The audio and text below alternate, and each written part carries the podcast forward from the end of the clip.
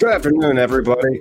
It's me, Cannabis Industry Lawyer Tom, with another episode of Cannabis Legalization News. Thank you so much for tuning in. We have another big Sunday because Biden said something last week, and it is continuing to unfold. Uh, so we have many follow-up stories on his uh, executive action that he's taking on the, which may be rescheduling of uh, cannabis's schedule under the Controlled Substances Act. Joining us from NORML is Jax James. We have a whole list of stories to get to before we get to the actual podcast. Remember, you can find our link tree down there in the description comments if you want to get in touch with us. And while you're down there, smash those likes, leave us a comment, and of course, uh, consider joining as a member of our channel. They've just added some new levels to the membership, so check those out as well. And now let's get to the main story of the week, uh, more of the fallout from the Biden news from last week.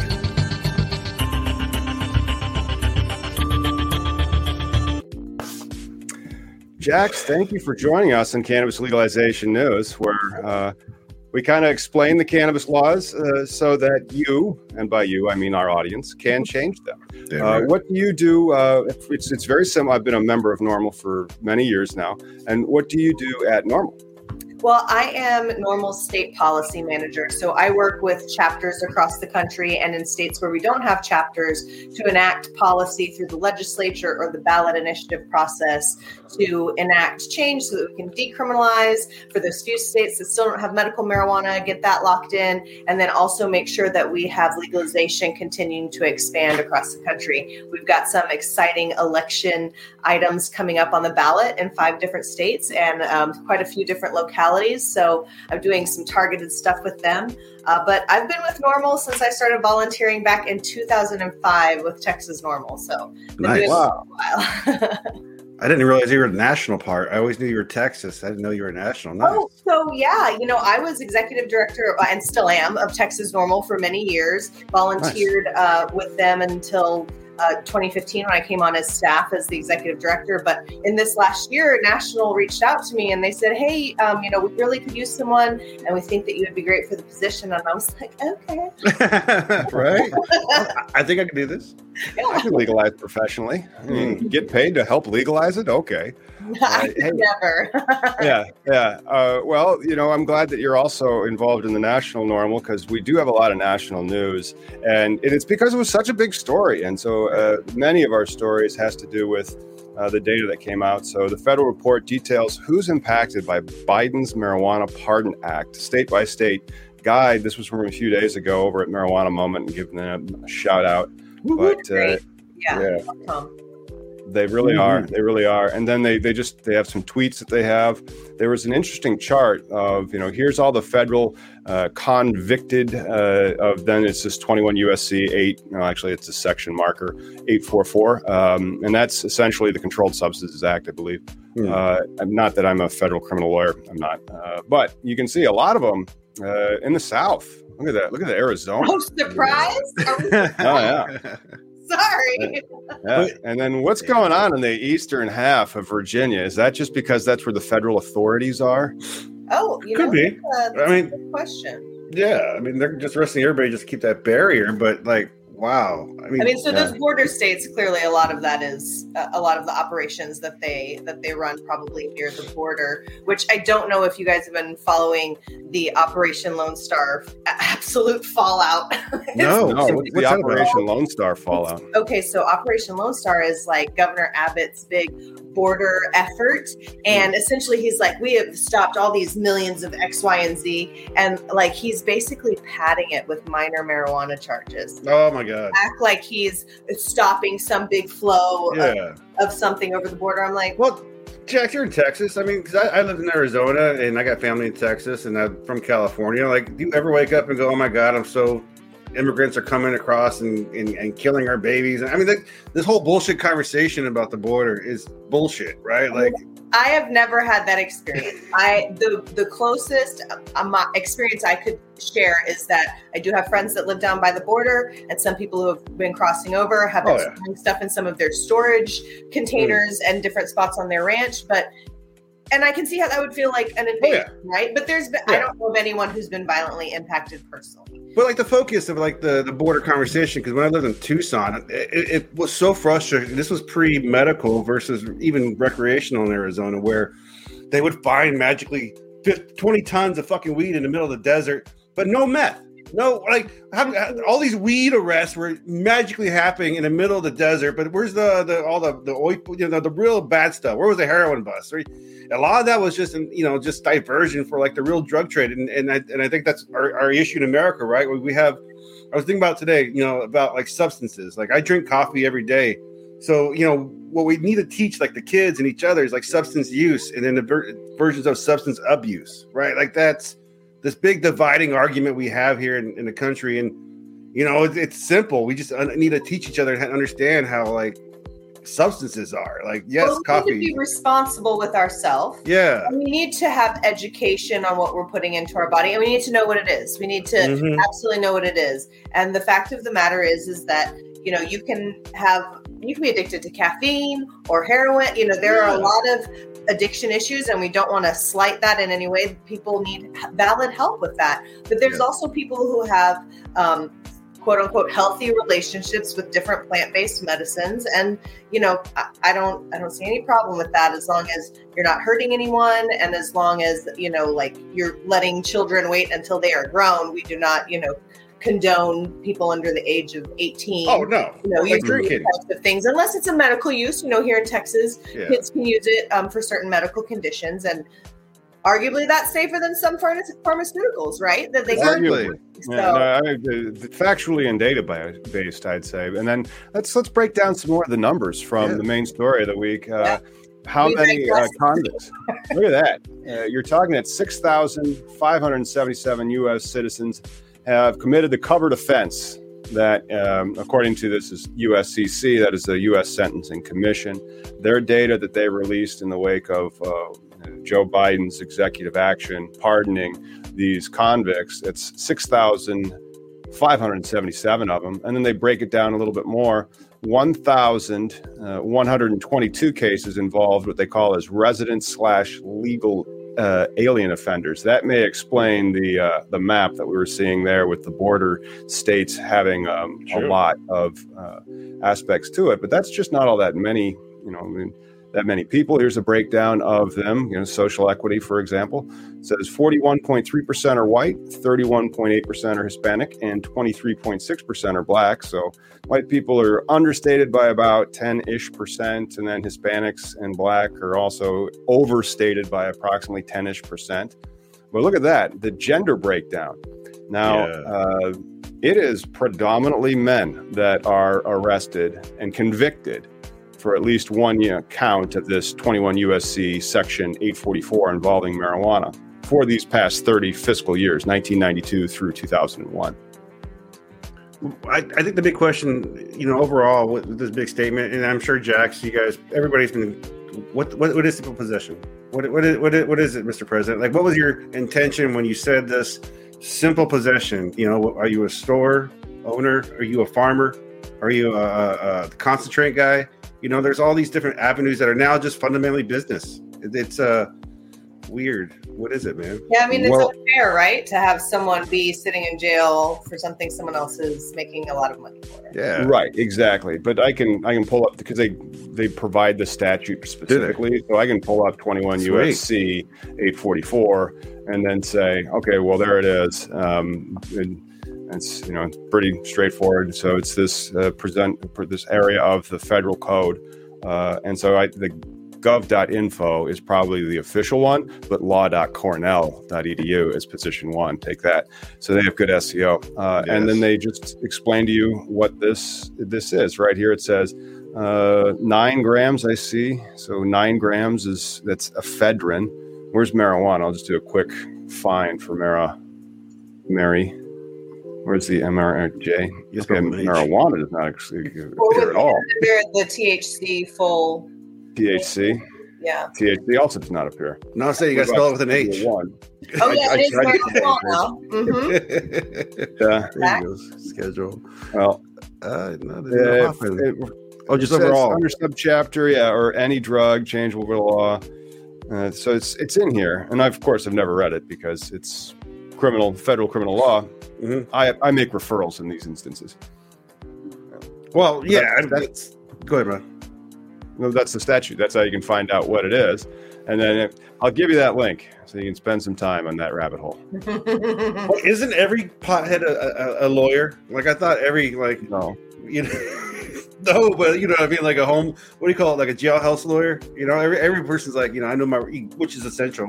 You know, how many other alcoholics?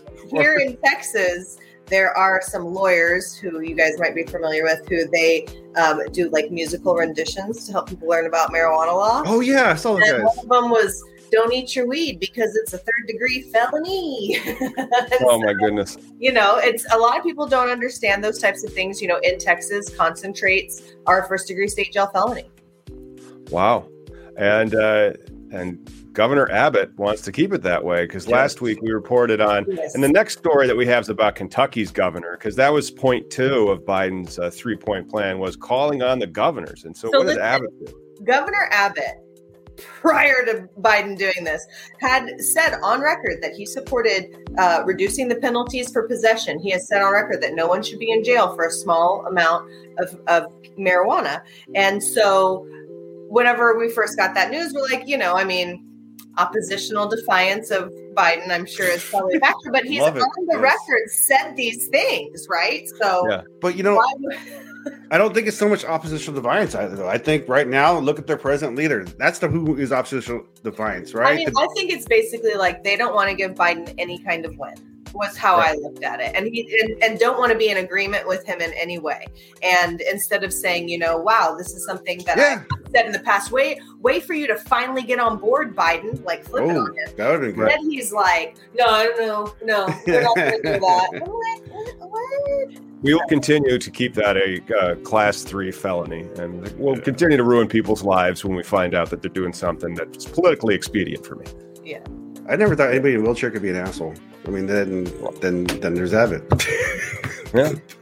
Hey, you know, what about this Kentucky governor? And so I he's do. actively considering marijuana pardons after nice. Biden's federal action, and he is urging people to apply for relief, also out of Marijuana Moment. Uh, Governor of Kentucky said on Thursday, actively considering it. Do we have a tweet from him? Oh, he actually put out a YouTube and a, and a town hall he did there. Neat. That's Governor Andy Beshear uh, in Kentucky. And so he's surprising. Yep, we will take well, I mean, very close look. He was working to try to promote some of the good bills that were coming forward and that had kind of gotten captured in some Republican, you know, clause.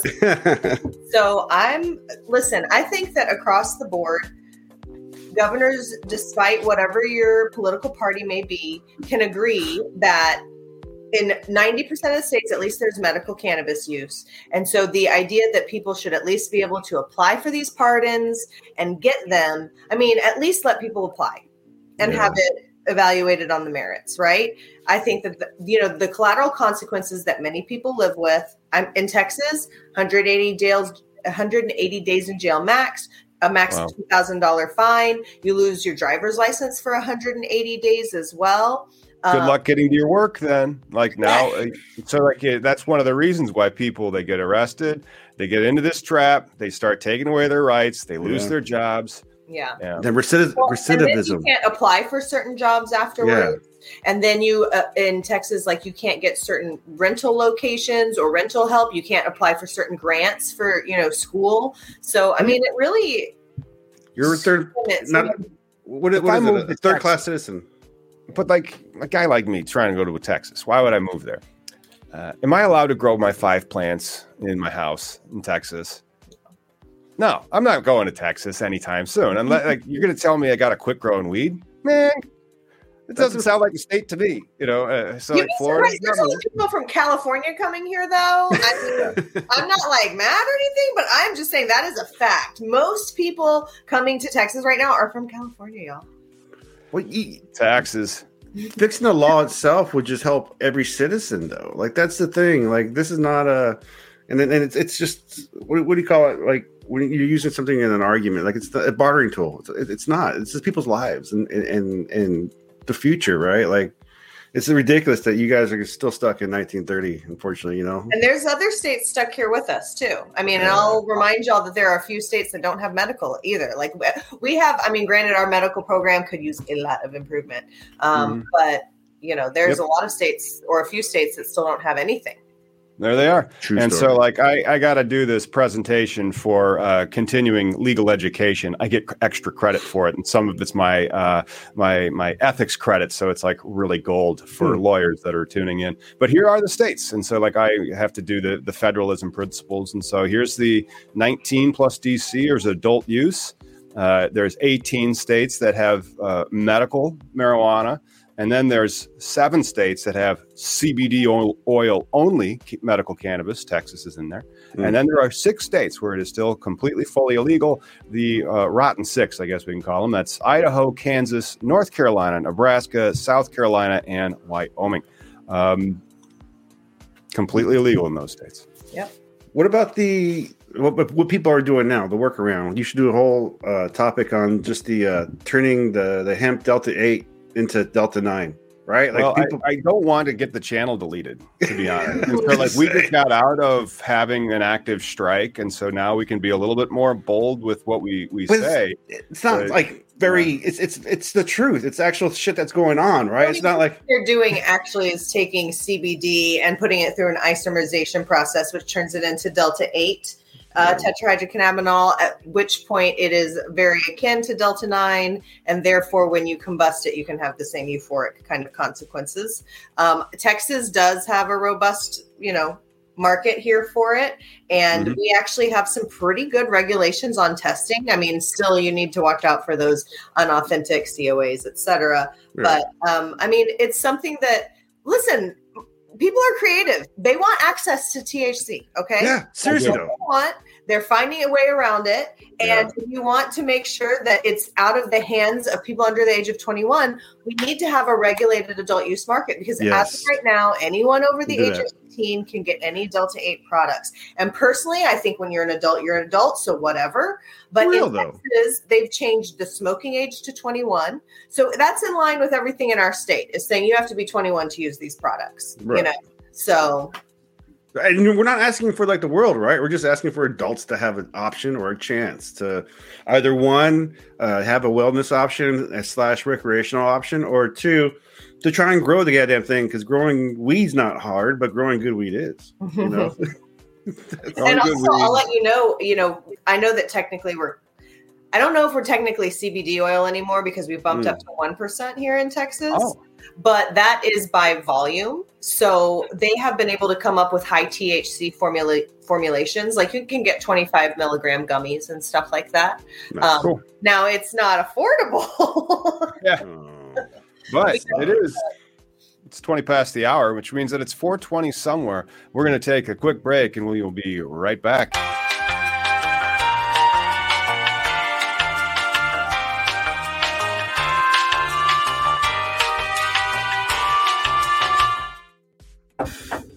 And that four twenty somewhere break was brought to you by Collateral Base.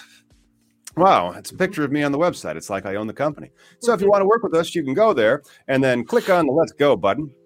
And that'll take you to our uh, outside general counsel page where you can become a client.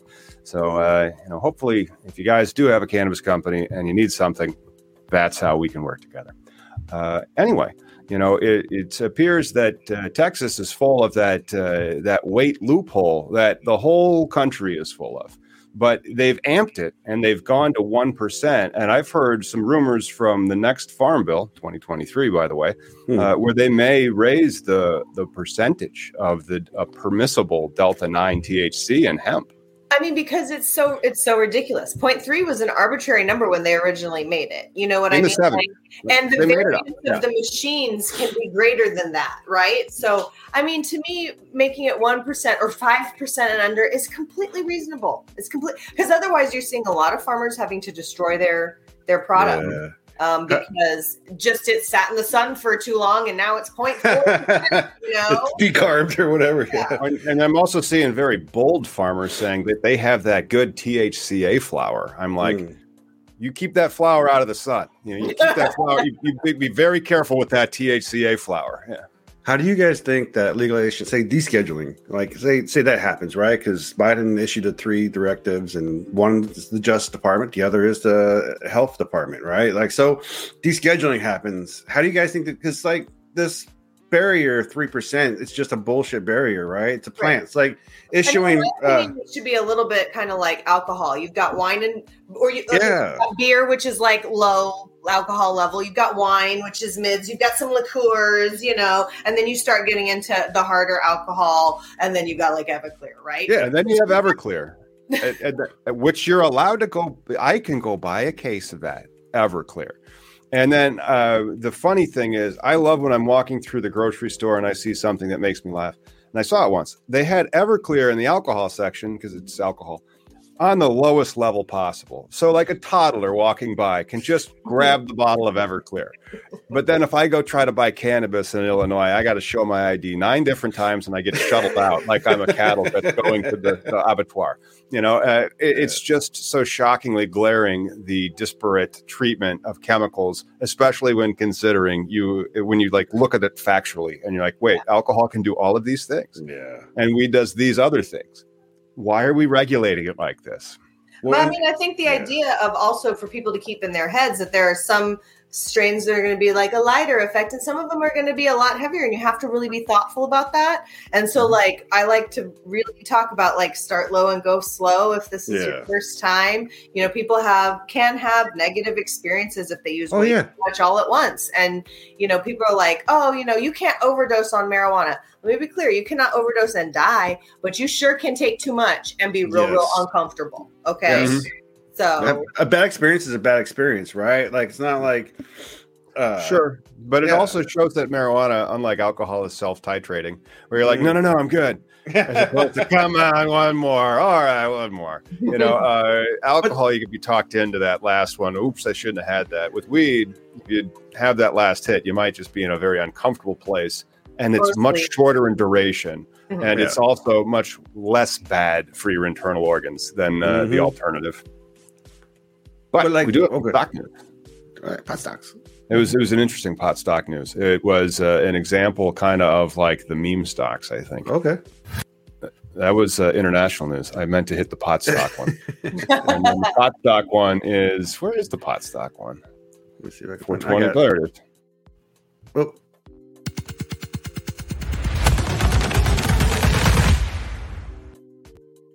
So every, anyway, uh, the claim that Nancy Pelosi bought a whole bunch of cannabis stocks in the days before the federal marijuana pardons turned out to be B S. Uh, there was some viral posts going around uh, that evidently Nancy Pelosi bought ten thousand shares of dollar sign uh, ticker symbol weed mm. stock four days before it exploded higher. Uh, and then she would have made an eighty million dollars investment into a one hundred twenty million dollars investment. That's because pot stocks on the day that Biden made this announcement rallied over thirty percent. But right. it was just a lie. I, I like how like we live in a world now where they will politicize the issue because they know that Nancy Pelosi is like, you know, a, a lightning rod or something. Seriously, she's going though. to engender people's responses and be like, "Oh, I hate her," or "Oh, you don't, yeah. you don't say those bad things about her." So they, they use that, uh, and then they make up a lie, maybe to even sell and to move the price of this stock, dollar sign weed, because it might only be trading for like eighty cents. You know, sure. Well, now it's what they went back down, right? They're all everything leveled out. Yeah. So, yeah. yeah, I saw. I heard a, a, a funny thing. Did you guys watch Saturday Night Live last night? Uh, they talked about uh, how Pelosi said she was going to punch Trump in the nose and go to jail. And then uh, uh, Michael Che's like, yeah, she'd be happy in jail because she has uh, fucking stocks in private prisons. It's like so sad. Yeah, that is sad.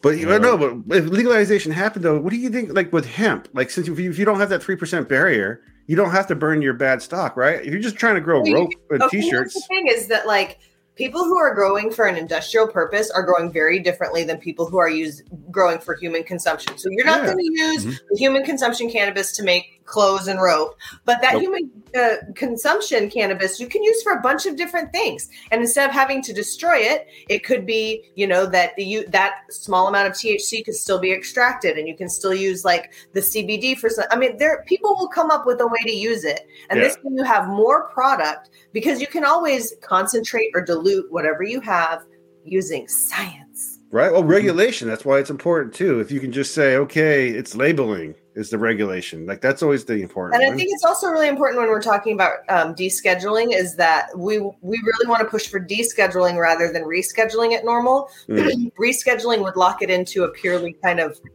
medical uh, position and still would cause problems for those that have legal markets in their state. Okay. We think that while it is important that medical studies continue and medical access is available, full descheduling of the cannabis plant, much like, you know, how alcohol or nicotine is, is treated, is the best way to go. Yep. I agree with that. But then um, that's not going to allow uh, news like this one or news in my state. And so, like, Connecticut's fairly similar to Illinois, at least in the terms of it's a limited cannabis license market. Mm-hmm. And so uh, there's a lawsuit out of the cannabis social equity licenses that uh, were issued to approximately, I don't know, like thirty percent or something of the forty-one that applied. I want to say uh, like seventeen of them got a license, but many of them didn't. So all the ones that didn't get a license sued to say they should be able to correct their application to then get this license. And so if you deschedule the plant as opposed to reschedule the plant, these phony baloney uh, fictional value of licenses evaporates. It'd be like, how much is a hemp license worth? Well, do you have a buyer? Who's growing it? What's your yield? Like, what's your cash flows? We can start valuing that. But it doesn't really matter. Like, you know, your asset doesn't include the license because anybody can really get that. It's what you can do with it. Uh, in, in limited license states, the assets do very often include the license, and then they can keep the price artificially high.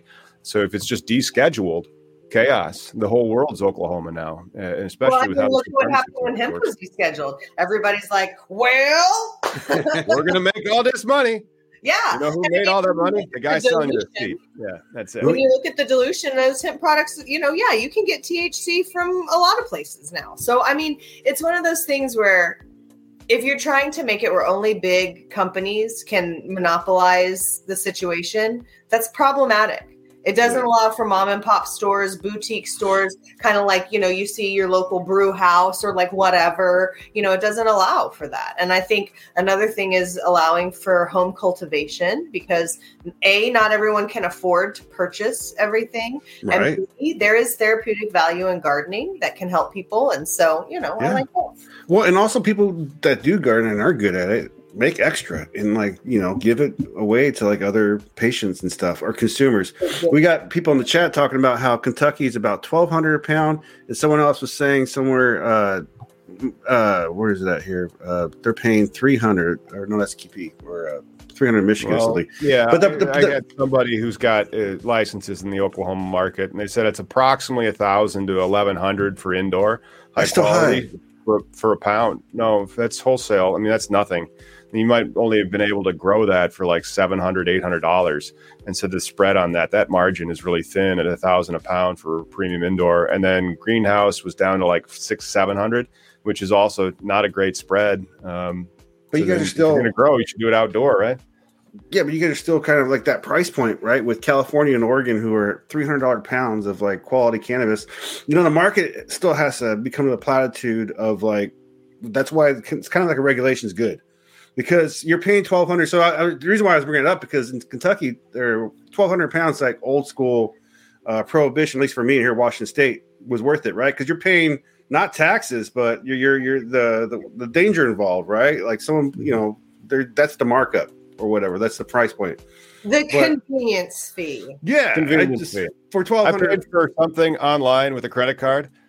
That was convenient. But, but in reg- where they got the fee, yeah, yeah. But it seems the regulated markets, once they finally start, you're able to farm without going to jail or risk. It seems the prices do go down because now you learn what's needed to to to, to create that thing, right? Like you guys, well, there's paying. Competition, and people can yes. choose where they're going to go to, and so you have to have the best bud at the best price. And right. that's what's great about competition. It's great for the consumers. Um, the only thing I will say is, you know, making sure that those, you know, have good testing and don't let mm. fraudulent, you know, products into the marketplace. I think that's really important because oh, yeah.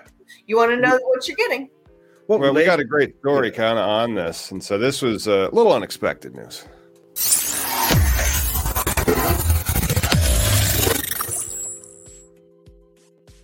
Market Watch is reporting that the Kansas City Fed said cannabis boosted economic activity in the tenth Federal Reserve District. You may now be asking yourself, well, what does that mean? Where is the tenth Federal Reserve District for Kansas City?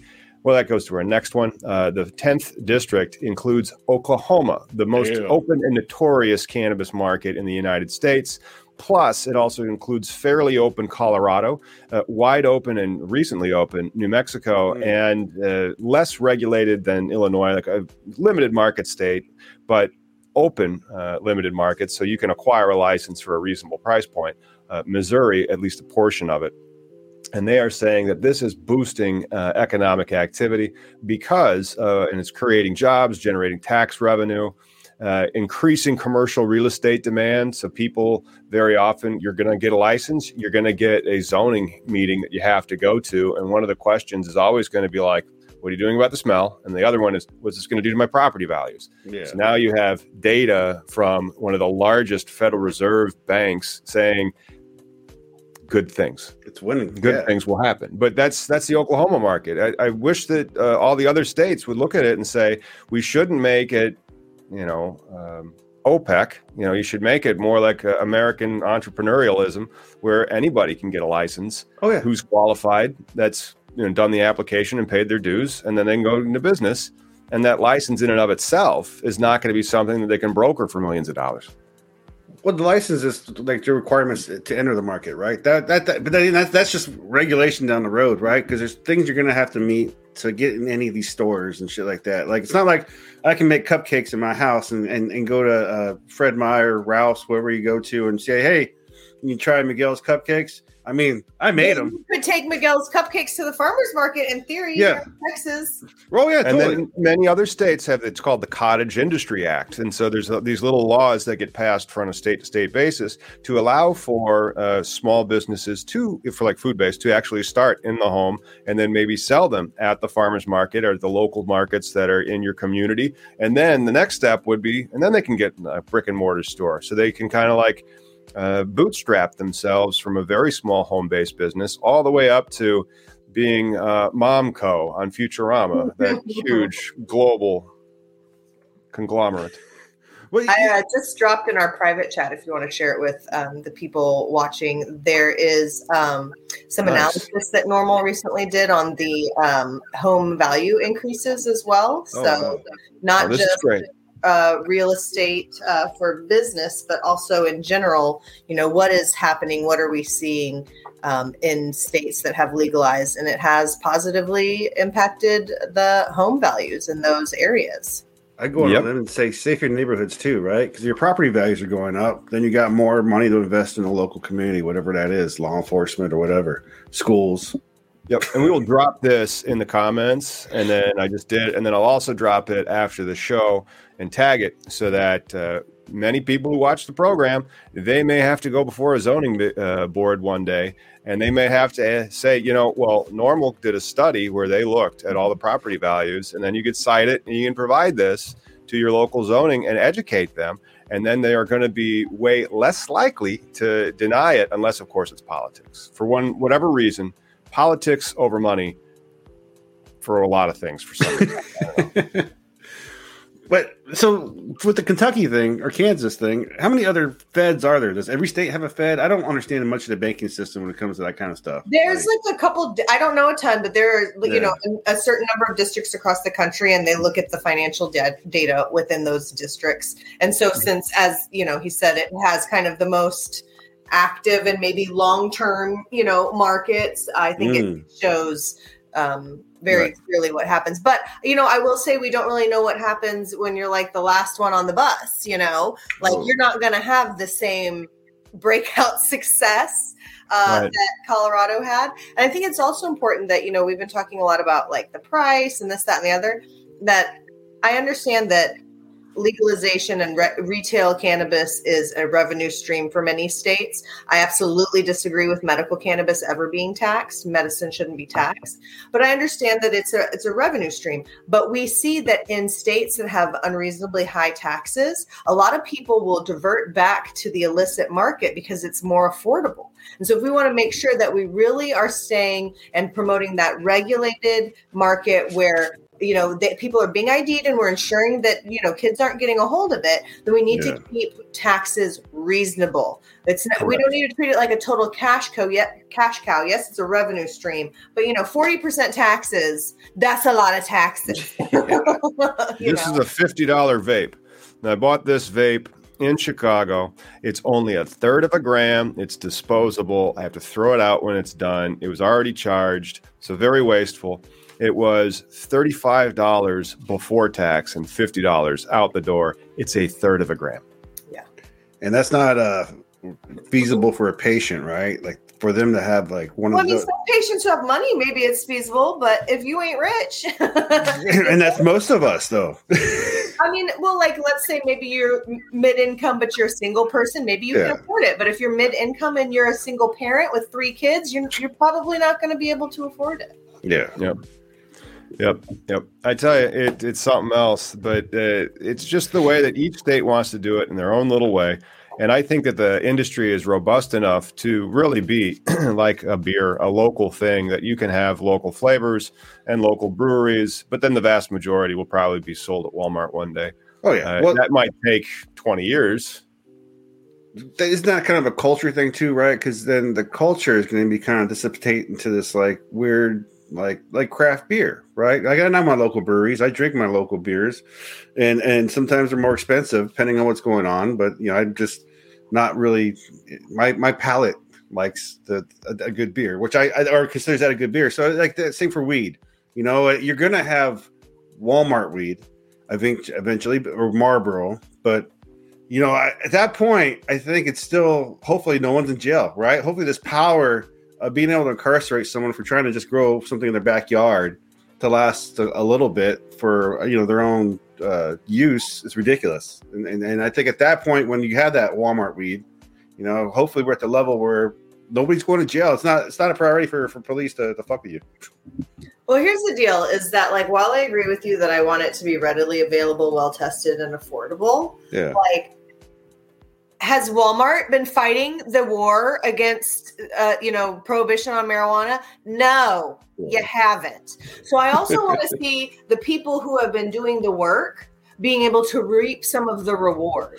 You know yeah. what I mean? So, you know, when I see biz- big businesses swoop in and just steal up a whole market, and now there's like absolutely no way that these activists can even have a cottage industry type situation. That's yeah. frustrating. That's yeah. frustrating. And, and, I mean, I get that it's business, but it's also really unfair because boots on the ground doing this for, you know, years and years versus like, I happen to have a lot of money and I've been advised this is a good idea. So I'm just going to do it. It's very American, though. Like here in Washington State, you know, we've had activists for years trying to legalize it until this weird out of state money came in with petitioning.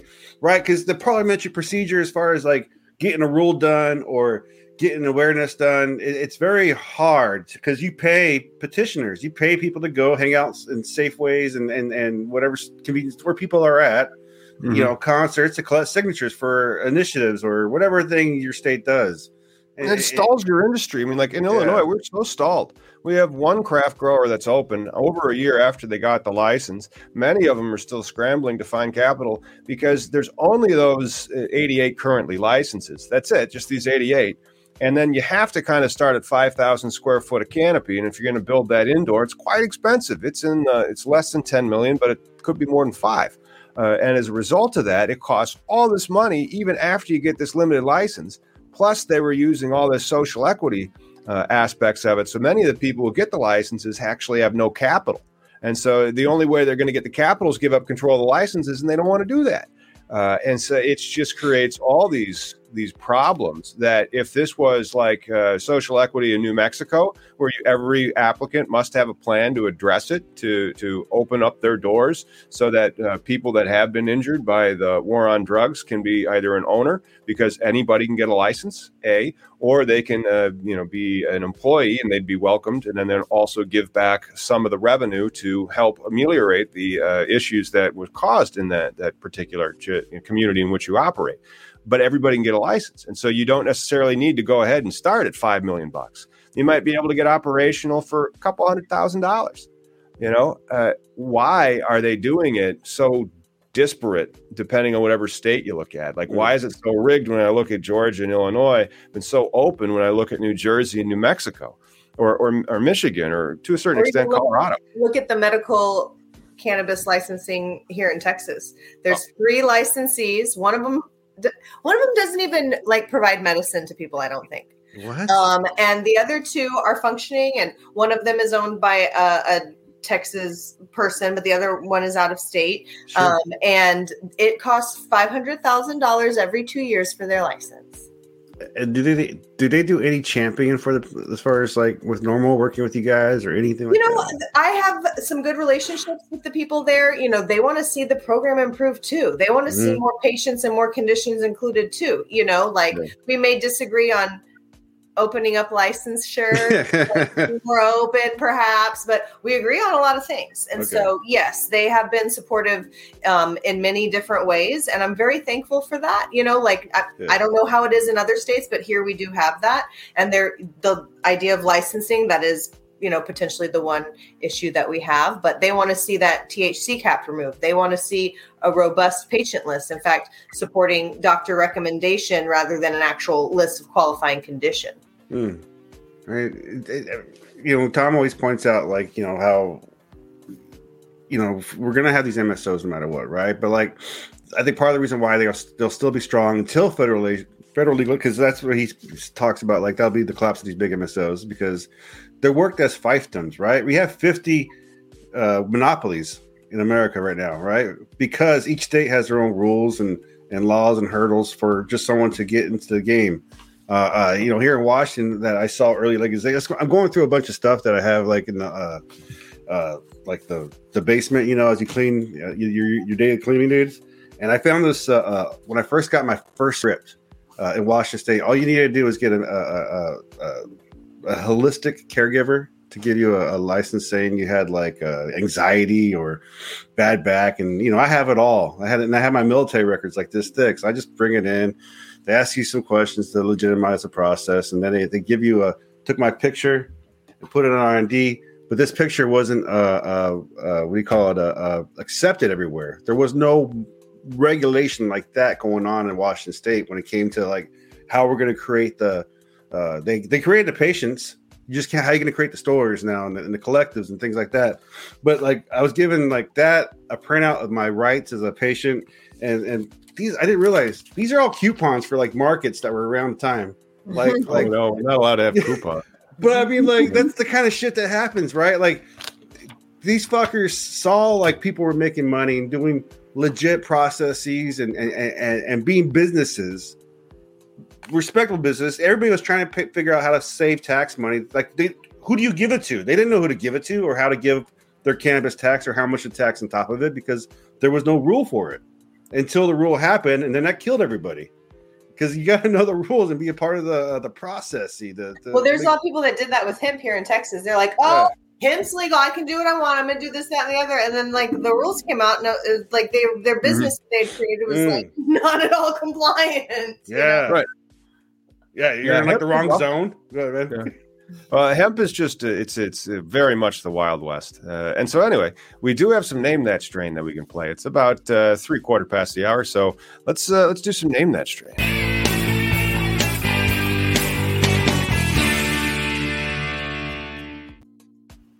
Oh, let's see. Jackson scratch and sniff. No, oh, no, hey, now I am. Scratch and sniff. Uh, there is the strain. Uh, now, it, it, some of our watchers and our viewers, and Miggy is going to be sampling this strain, I'm sure. Uh, they're quite good at, at just naming strains. You know, like Chad is one of these guys that's just ridiculous at Jedi. It. Um, and so this one is, uh, it's got two names. Uh, one of them looks like it's Japanese, but uh, the other one is a uh, Ted Nugent song. So I, I was like, really? Like that, that crappy Ted Nugent song? And so I probably would not. Just, just because of my bias against Ted Nugent, uh, by this strain. Um, anyway, it's got uh, some really interesting parents. Uh, Romulan crossed with Blackberry Kush and Bay eleven. So that's the uh, the clue frosty. For what this name that strain is. Yeah, very frosty. Uh, well trimmed. Looks like it was indoor. Uh, it doesn't have any real exposure to elements on it or, or much color, you know? Yeah. Oh, is that it? It's not Cat Scratch Fever. Okay. A different, a different Ted Nugent song. But that's the only uh, one I know. I know. Uh, I know too. The other one. The other one besides Cat Scratch Fever. I know. I'm like, should I Google it? Yeah. Oh, the guy is so real. Romulan crossed with Blackberry Kush oh, and Bay eleven. Oh, it was uh, also in Hot Tub Time Machine. There it is. There it is. There you right. go. Yeah, yeah. Uh, and so it's Cloud ninety-nine's got it. Great White Buffalo. And so this is what we're looking at. Not the Great White, just White Buffalo. Yeah, yeah. Uh, also known as Tatanaka. It's a sativa marijuana strain made by crossing Romulan with Blackberry Kush and Bay eleven. It has a blast of effects that are uplifting, active, and euphoric. Uh, cherished and a rarity to hard to find in most dispensaries, probably because it's named after a Ted Nugent song.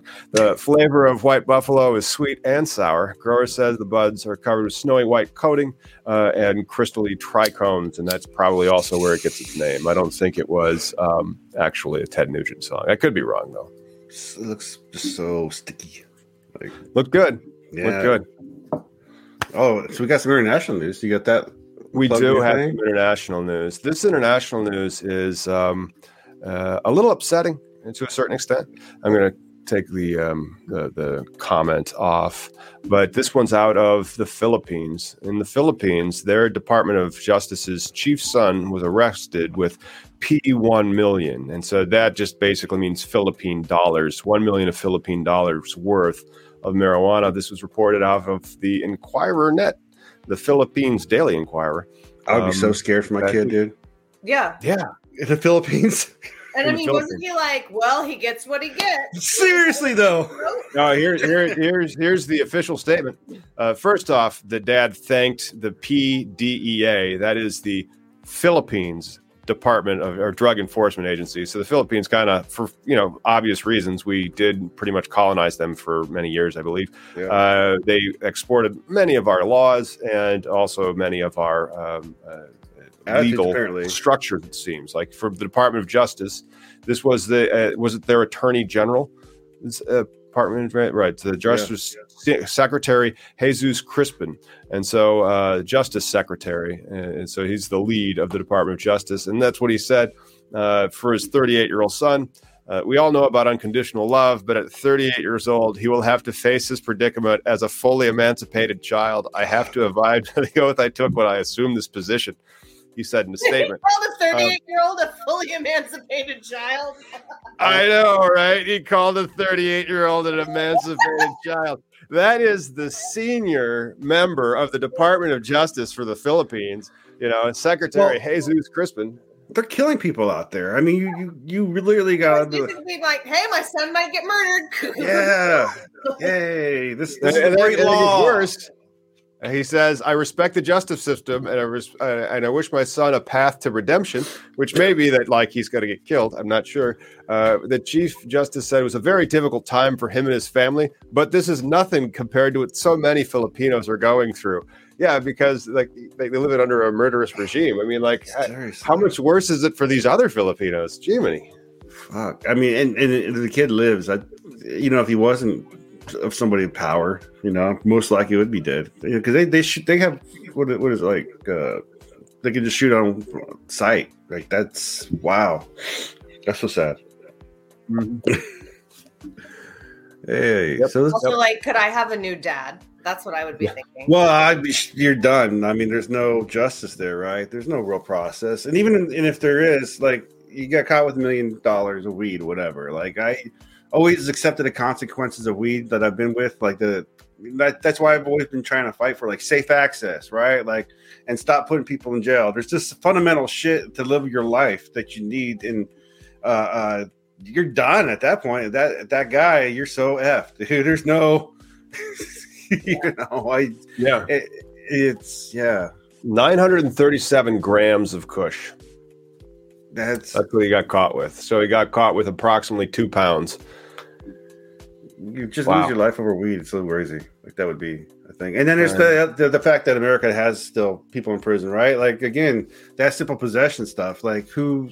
I really do hope they have a plan, and I really hope they fucking act upon it. And st- we start hearing names of people who are like, "Oh, thank God I'm out," right? Like Lance Glore. I text him.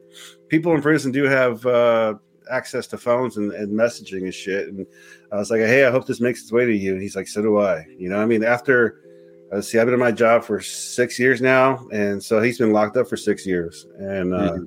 you know, six of the ten years, I just, uh, uh, damn, like, you know, other yeah. people that we've had on the show, they've lost their kids while they're locked up. You know, there's time. We don't get time back. You know, Jack, you're saying how like the M S Os and shit like that. But, you know, for me, it's just about taking this power away, because I was thinking the other day, like, I'm trying to like write shit again. And, uh, you know, since I've been doing this, I've been doing this over half my life now, just fucking blah, blah, blah. And about like, hey, help, you know, stop this bad law. And uh, uh, I've met a lot of people who not here no more, you know, and I'm almost fifty. And I'm like, Jesus, I might not be here. Like to, to, to have mentally a capacity that I won't see federal legalization blows my mind. And, and it just, mm-hmm. then there's other people who are behind bars and just their time is behind bars. That's it. You know, like I'm fortunate enough to be able to blah, blah, blah with you guys. But, uh, you know, it's important that we get this shit done. Like hopefully the, The department is looking hard at this, the H S C or whoever, the Department of Health as well. You know, all the shit addressed, we get real change. And that's why everybody's got to vote Democrat too.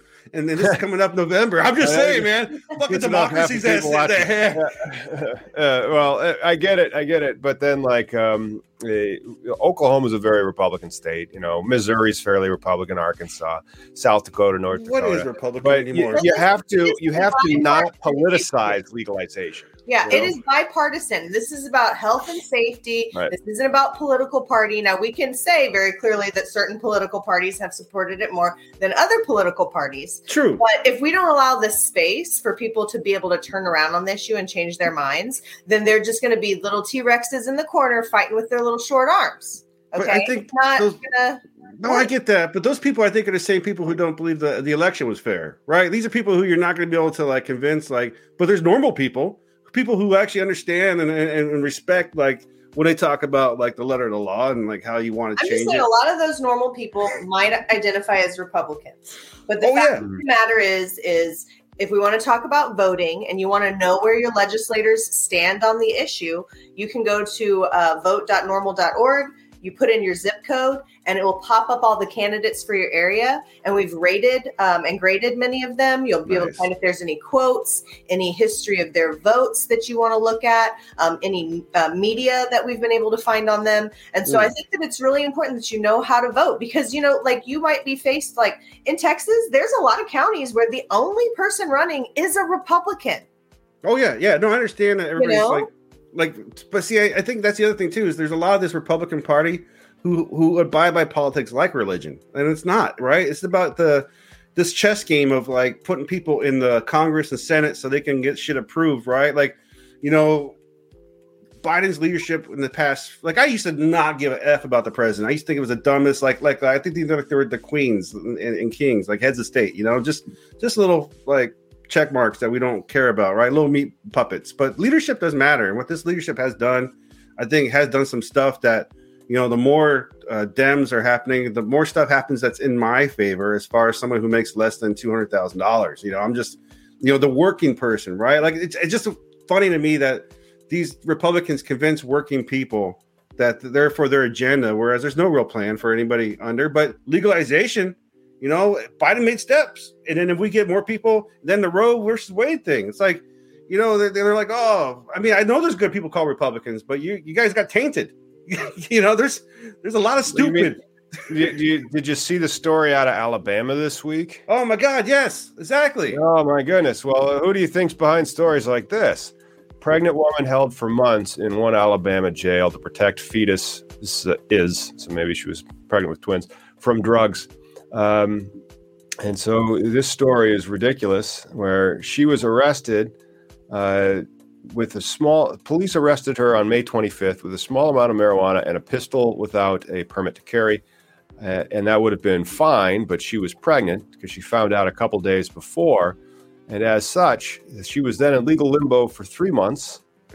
That's, that's just ridiculous. Yeah. Rehab and ten thousand dollars in cash, and several pregnant women and moms accused of exposing their fetuses to drugs have been held for weeks inside the Etowah County Detention Center. I believe that's Etowah County in Alabama, one of the best counties there are, obviously. that's what prohibition enables, and not just prohibition, but also the prohibition of uh, of women's rights, right? Taking that ability away to, like, you know, make your choice and how you can live your treat your body, your, your endocannabinoid system, right? She wasn't drinking alcohol, she wasn't chasing. Uh, uh, uh, you know, you got an endocannabinoid system. Mother's milk produces it. And like she's literally known for days, you guys. Yeah, right. Days. Yeah. Days. Like, it's not like I am seven months pregnant and oh my god, that, yeah, right. You know. And right. Also forcing her to be like accepting this is your, because what if like she wanted to like what if what the sort the, the the circumstances that led to that maybe were like not like good, and she's like, I need to like stop this right now. But now you're being forced to like go through these circumstances because of that freaking law. Uh, That's right. But then like, well, I don't, I mean, it's just ridiculous. These types of laws though are everywhere when it comes to using substances. And then they, they, they yeah. use cannabis to, to interject family squabbles. And so then, you know, they'll use it with the kids where it's like, oh, well, that person's using weed. Let's tell the D C F S or whatever department to the family and children, uh, oh, that they're using drugs. And then they'll use that to try to separate or to try to get like a leg up in uh, custody battles when two uh, people are divorced and are feuding over it. Uh, I and that just is like the worst, like shocking, like, you know, that's actually a law in, in America for people. Well, guess what? Uh, yeah. Those laws have been around a long time, and they've been used against, you know, minorities and, and people of oh, color yeah. for decades upon decades. You know, when you look, there was a recent study that was like how many uh, new moms were tested for cannabis um, at the hospitals when their babies were born. Oh, yeah. And it was like predominantly black women who were on government assistance. Mm. Sure. But and those babies are fine, though, with cannabis.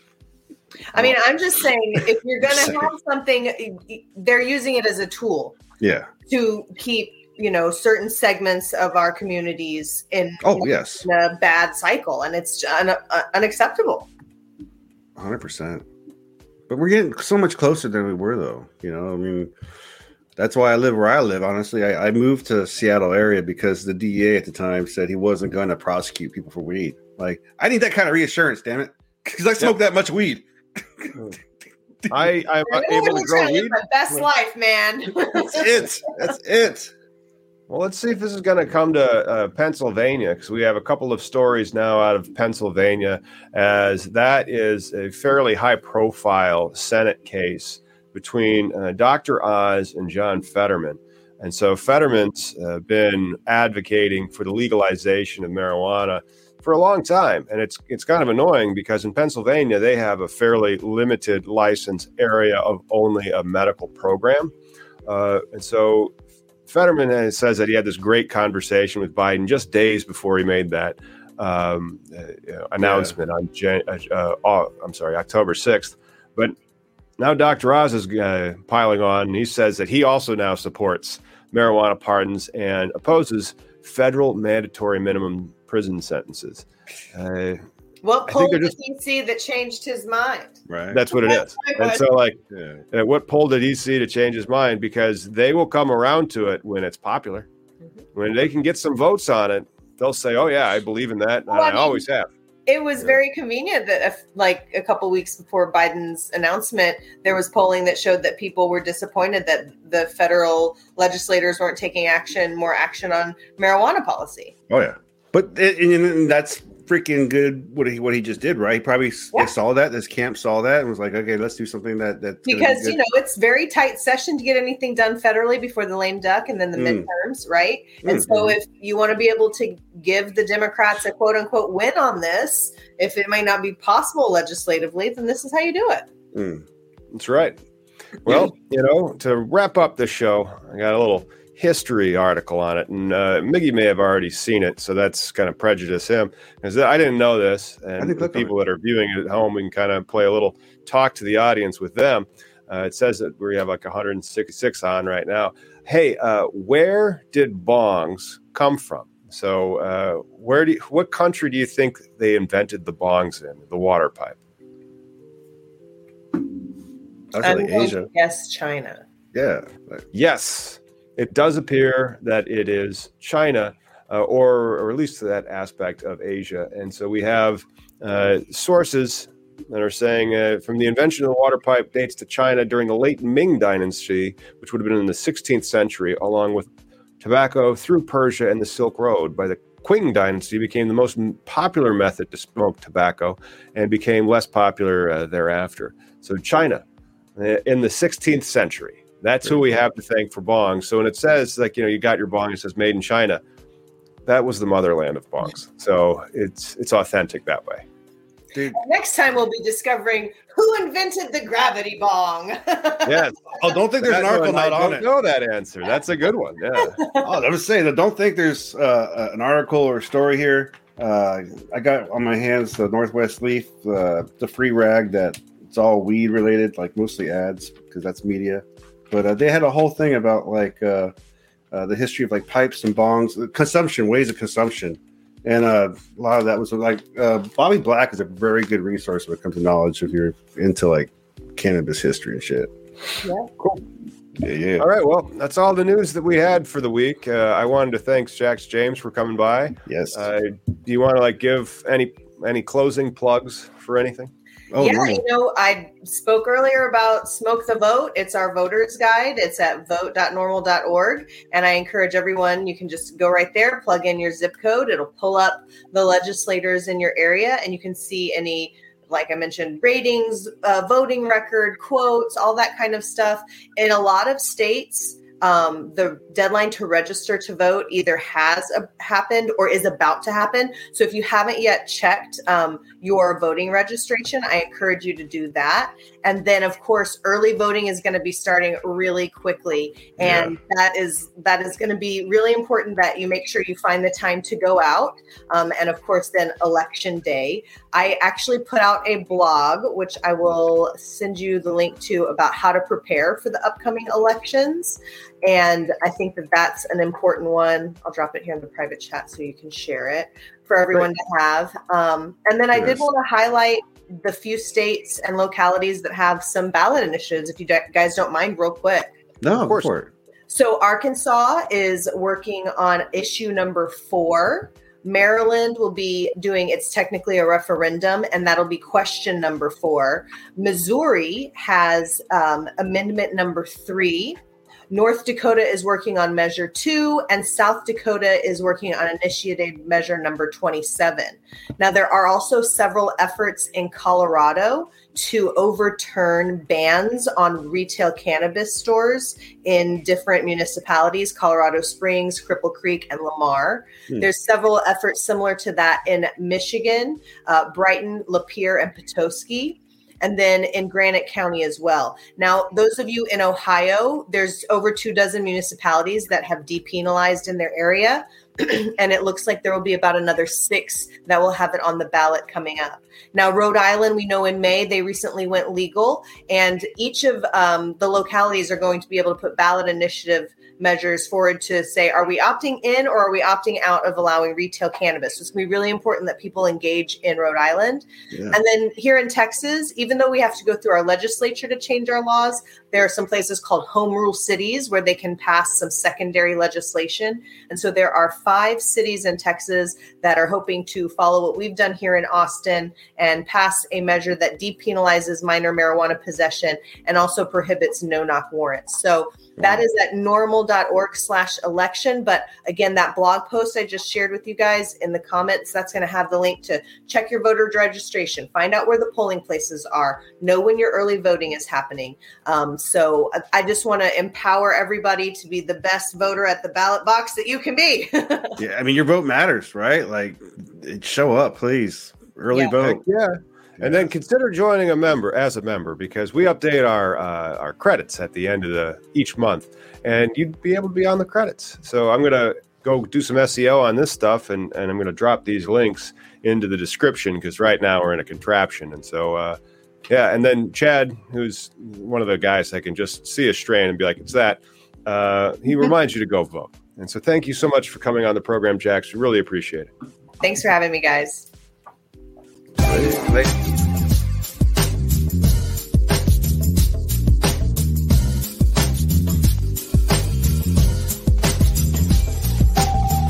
We'll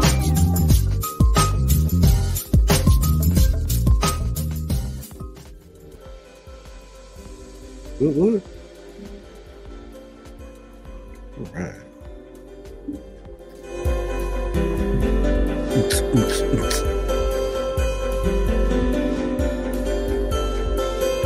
Brown chicken, brown cow.